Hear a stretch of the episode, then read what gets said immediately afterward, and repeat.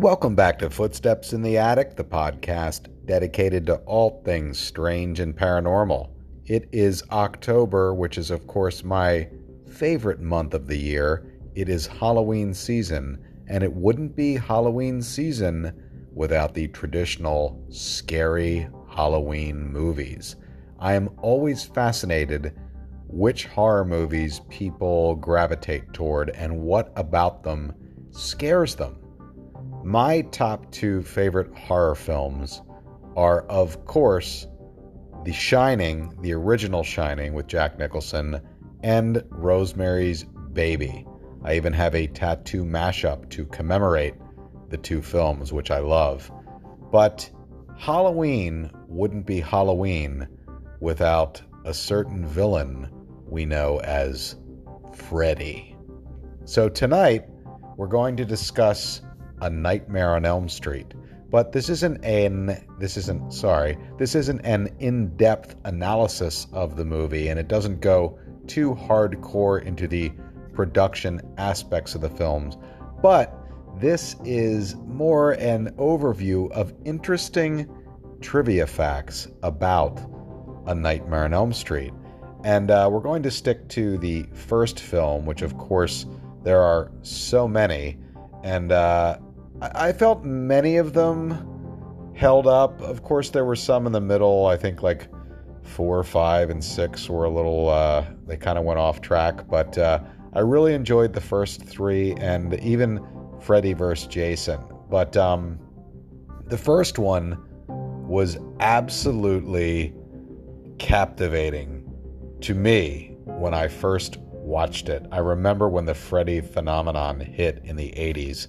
I even had a Freddy Krueger poster in my room, and it was just such an original take for a horror film. There had never been any villain quite like Freddy Krueger. But uh, I'm going to talk about just a few trivia facts that many of you may not know about A Nightmare on Elm Street. First off, did you know that Robert Englund was not the first person cast as Freddy Krueger? Director Wes Craven originally was going to just hire a stuntman to play Freddy, much like uh, Jason Voorhees in the, of course, the uh, Friday the 13th films. But he decided, and justifiably so, that the role would be much more terrifying if a talented actor took the reins. And there was indeed an actor who was cast before Robert Englund, and his name was David Warner. Some of you may know David Warner from a little film, which is also in the horror realm, called The Omen. He is a very talented actor. As a matter of fact, when I was growing up, there was a movie called Time Bandits, and he played evil in it. And he was fantastic. And I've seen production shots of David Warner as Freddy in the makeup. He got so far as to sit through the makeup chair and get his makeup done. And I have to say, it's pretty creepy looking. But we all know, uh, due to scheduling conflicts, David Warner could not complete his role as Freddy Krueger. So it went to a not so known actor at the time named Robert Englund.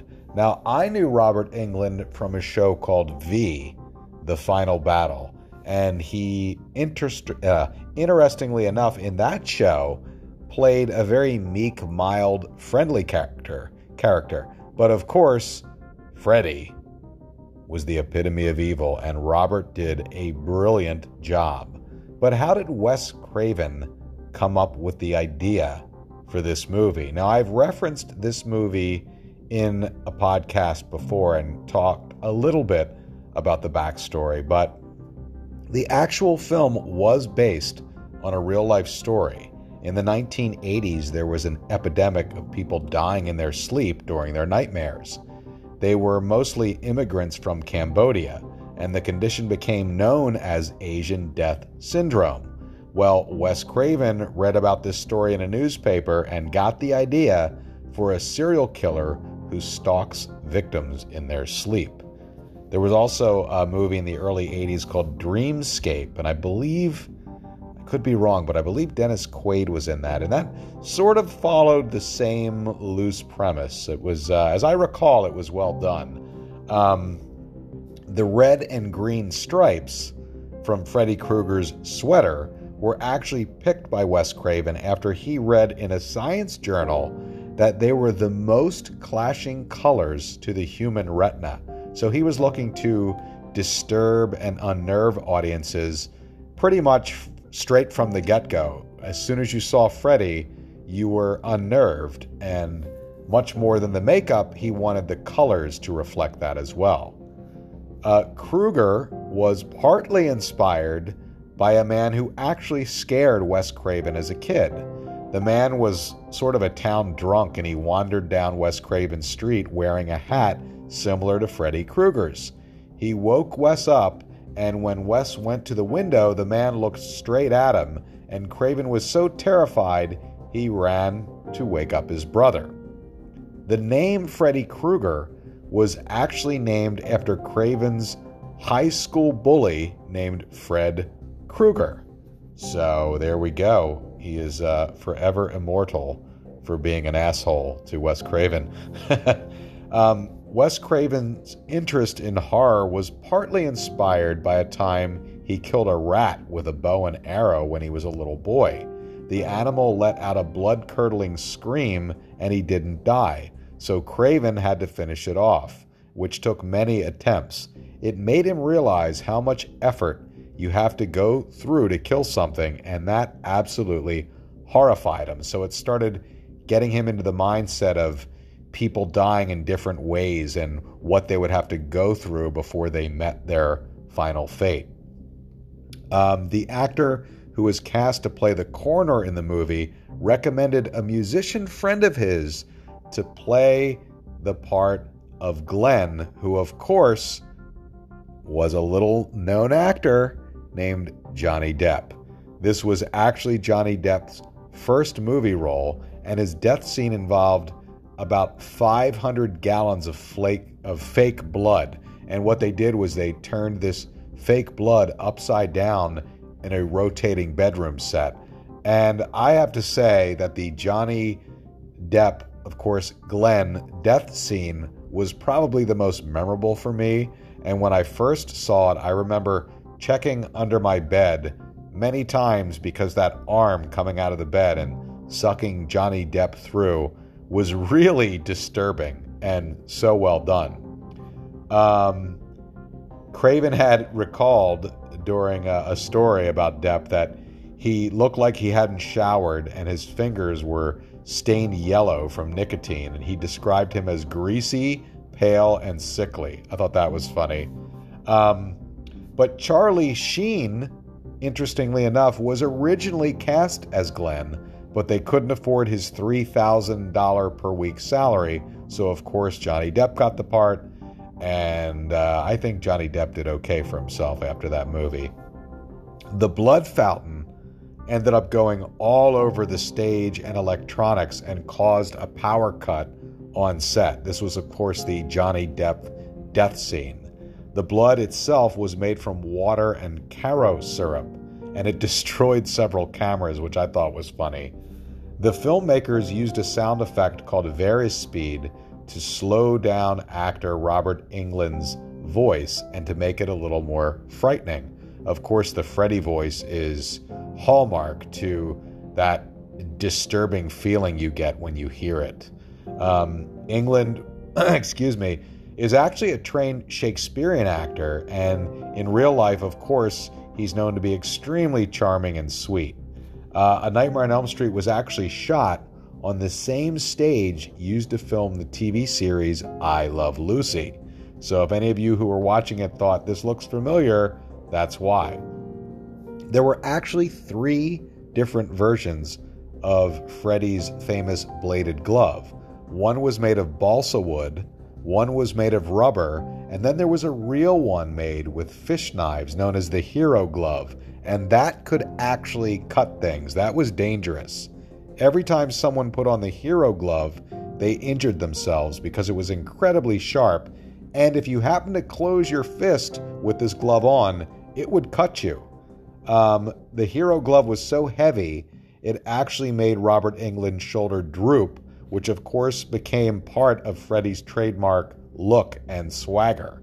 Uh, Freddy's appearance was partly inspired by the main character in a series of pulp novels in the 1930s called The Shadow. The Freddy makeup took around three and a half hours to put on each day, and poor Robert Englund had to wear this, have his skin covered from 12 to 15 hours a day, and he said it was boiling hot underneath it. One day, the entire crew allegedly went to this Thai restaurant across the street from where they were filming, and Robert Englund wore the full Freddy makeup in there. And when the waiter saw him, he was so scared he dropped his tray and ran out of the restaurant and apparently did not come back. Now, for those who are wondering, where did the name Nightmare on Elm Street come from? Well, Elm Street was the name of the street where JFK was actually shot. And Craven himself said, well, that's really where innocence ended. And even Robert Englund was quoted as saying, every neighborhood has an Elm Street, hence A Nightmare on Elm Street. Now, I referenced a revolving set earlier, which was used in Tina's, Tina's death scene as well. And she's dragged up the walls and across the ceiling. And this was inspired by a set in a Fred Astaire movie called A Royal Wedding, where Fred Astaire literally danced up the walls. Amanda Wyss actually played Tina. She was uh, she got a lot of work in the 80s and she got extremely bad vertigo from this spinning room. Um, she said her terror during this actual scene was about 75 to 80% real. Now, for the scene where Tina stalks Nancy in a body bag, Wyss was actually zipped up inside of a real body bag that the film crew got from the local morgue, and she said she was absolutely terrified by this. Um, an actor named Garcia, who played Rod Lane in the film, was in real life addicted to heroin, and he had actually been homeless when he got cast in the movie. He would snort drugs in the bathroom on set, and he was completely high during the famous jail scene. So, not the most uh, flattering of trivia facts, but I thought it was interesting nonetheless. The sticky stairs in the scene, you all remember this scene, were actually Bisquick oatmeal. And it cost about $12 and it actually matched the carpet color. So that was, uh, I thought that was very interesting. Uh, producer Rachel Talalay, I believe I'm pronouncing that, that correct, said the film itself was so scary that the crew now, we're talking the crew who knew all the shots and set up all the lights and the cameras were terrified to film the movie because they just were so disturbed by the interiors and Robert Englund's performance. The movie, now you'll be surprised, made $24 million, which, you know, even by then it wasn't like this monster hit. But Freddy just took root and sort of had this iconic cult following. And of course, the follow up films were gangbusters. And of course, Robert Englund made a very comfortable living as Freddy Krueger for the entirety of his career. And there are rumors that he may reprise the role of Freddy Krueger one more time. There's also an interesting script that was batted about. Now, a lot of you will remember, of course, a movie I referenced earlier called Freddy vs. Jason. However, there was also supposed to be a movie with Freddy vs. Jason vs. Ash from the Evil Dead series, which to me I'm not so certain about because I felt that the Ash character and really the Evil Dead films were more comedy based, and with Freddy and Jason being horror based, I think that may have watered down the terror value of Freddy. So I'm glad they didn't end up going with Freddy versus Jason versus Ash. I just don't think that quite would have worked. And uh, I thought I would close on a on a funny trivia note. Wes Craven's mother actually never watched any of his movies, until she was in her late 80s. And it, finally, when she saw some of these horrific movies that he has made over the years, she turned to him and said, Honey, why can't you just make nice films? So, with that, I had to close out the Freddy Krueger trivia night. But I will be back this week with more episodes. Yes, this week we're going to do a blitz of podcast episodes. So I will see you later. Until then, this is Brian Hobson for Footsteps in the Attic. We'll see you soon.